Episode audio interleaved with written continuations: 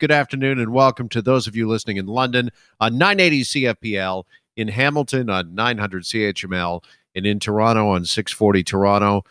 But let's go from the uh, trucking protest to the uh, protest over Joe Rogan and Spotify. Of course, Neil Young, Joni Mitchell, others, they've had their music pulled over charges of COVID misinformation. And that has raised a number of questions when it comes to Spotify, not only about misinformation, but also about how the streaming service actually pays artists, or more to the point, doesn't pay artists. Sean McCann is the co founder of Great Big Sea. He has been speaking out on this issue, and he joins us here now. Sean, good afternoon. I appreciate you coming on. Hey, Jeff. How are you doing, man? Thanks for. Uh, I'm okay. I'm uh, hanging in, and thanks for uh, being here again. Uh, tell us a bit about your experience, just first off, if you could, as an artist with Spotify. Yeah, well, I kind of like every other artist, kind of threw my music there. I've been an independent artist for a decade. I've got six independent releases, and uh, which means I control those releases, unlike uh, the Great Big Sea stuff, which is controlled by Warner Music Canada right now. But I, uh, so I had the option, and I, I kind of dug a little deeper. I wanted to see, uh, like many artists, we just put it on Spotify because there weren't many options it was a new thing and was growing. And then I just dug deeper and I started to ask, like, how much do these streams pay me? And because I put out a new record recently called Shantyman, which is great, by the way, you should definitely check it out. And uh, I found out that Spotify only paid me 0.003 cents per stream, which is like a thousandth of a penny. Uh, and maybe I should have come to that conclusion earlier. Again, I was just kind of going with the flow. Technology's cool, it's convenient. But you know what? At that rate, they've really they've really reduced the value of what I do. And what I do is is create. It's it's it's like my job. It's it's work, and it's worth something. And it's certainly sure. you know, and that's probably what's up for debate. It's certainly worth more than nothing, which is what they're prepared to pay. And uh, you know, and when I when I dug deeper, I learned that the owner of uh, Spotify, Daniel Ek, he's made 4.7 billion dollars in the last four years. Right. So he's certainly uh, profiting from this uh, music streaming uh, service. And uh, comparatively, uh, you write that after uh, five years, your catalog has earned you a sum total of what? Some just under 650 bucks? Yeah. And I'm like, I had 87,000 followers. Now I pulled my music off because I don't think it's a good place to be. I don't think it's fair. I think it's unconscionable to to profit so so immensely while others and I'm not a small artist. Like I'm I'm not huge. I'm not Neil Young. Uh but I'm somebody and I'm out there and I'm doing you know I have a career still. I certainly wouldn't want to be a new artist starting out now. And uh you know to to literally and all misinformation aside what we do know for sure about what what Spotify has recently done is paid uh comedian Joe Rogan a hundred million dollars so they do have money. I just I just don't understand why they can't afford. You know, their bread and butter. Their what they built their business model on is musicians and songs, and uh, you know it's it's a flagrant disrespect in my mind. It's hurtful to see those kinds of big numbers being thrown around when they're un, unable apparently to pay uh, the people who put them in the positions they're in in the first place. Yeah. Do we know why there's such an egregious disparity here, Sean? I mean, why does Spotify pay music artists so little? I mean, is this something that the the record companies did they strike this uh, deal? I mean, uh, why is it only worth uh, 0.003 cents per stream? Good question. Um, you know, I dug deeper, and initially the major record companies um, were big investors in Spotify and they control a lot of the catalogs. Warner Music Canada, for example, controls Great Big Sea catalog for now, and uh, they cashed out. They sold their shares in Spotify uh, 2018 for 504 million dollars.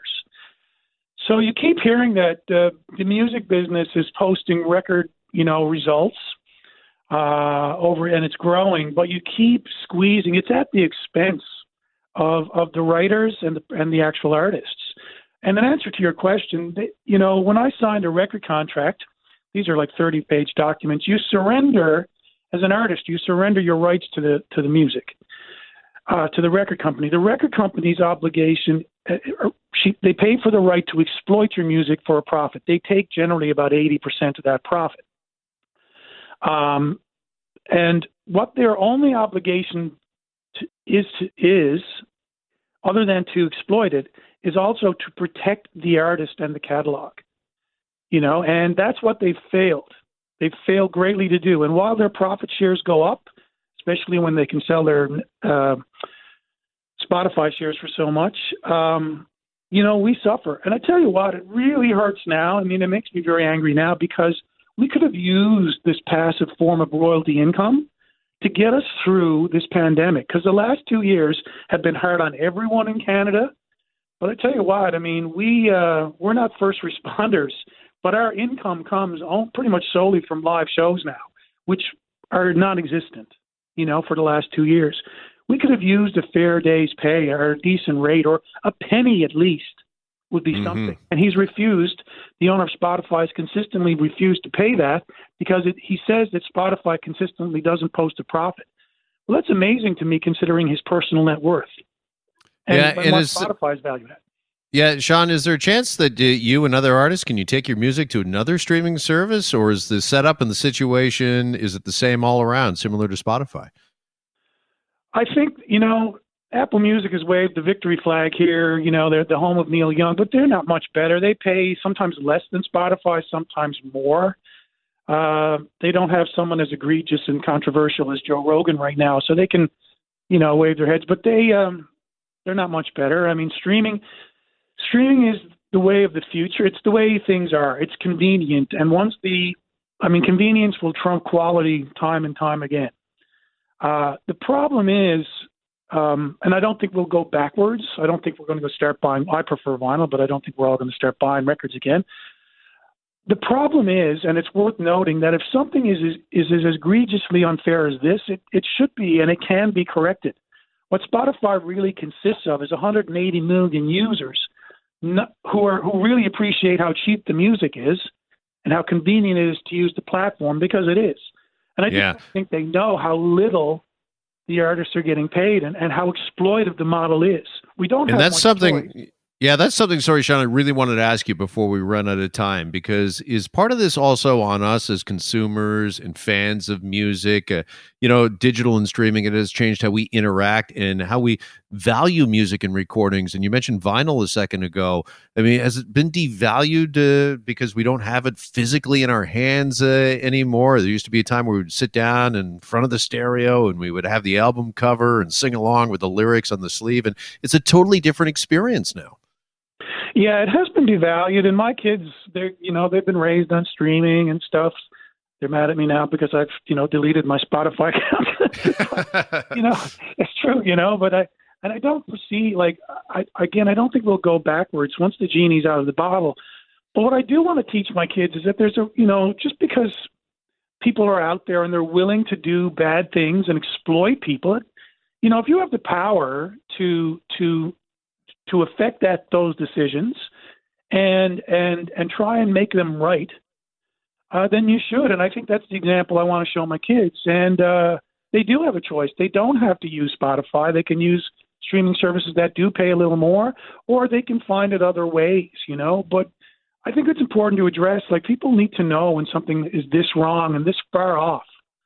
Um, and you know, musicians are musicians we're not, you know, we're not known for our business acumen and stuff. Um, but I think, you know, we once we see this happening to us in such a negative way and such, you know, it's really hard to like suck it up. Enough's enough. Mm. Like this is not fair, and I'm calling it out. My stuff is not there, and what I, you know, what I figured out how to do in my, I've, if you want to listen to my new record, Shanty Man, which is great, it's the best Great Big Sea record you've never heard. It's available now on my website, SeanMcCannSings.com. You can support me by buying a limited edition CD. You can download the songs and own them. Or you can, if you can't afford any of that, because it's not always about the money, then you can listen to it freely on my website. And I don't mind that. If you can't afford it, you know, I'd appreciate support, but I don't want to deny anyone access to my music because I think it matters and it can mm-hmm. help. So All right, I got to. That's where I've evolved.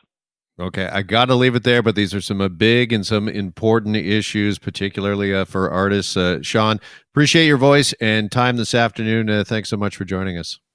Thank you. Stay calm and shanty on, Jeff. You got it. You too. Shantyman, by the way, I want to uh, mention uh, Sean McCann's latest album. He mentioned there a second ago. You can go to SeanMcCannSings.com to check it out. We're back after this. You're listening to The Jeff McArthur Show.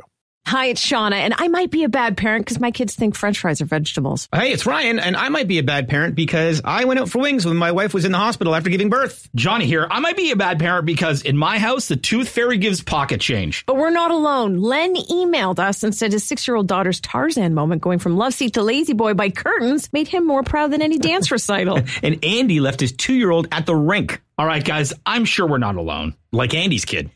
For stories and confessions like this, make sure you check out our podcast. It's called Bad Parents, and it's available wherever you get your podcasts. I left a glove at the rink.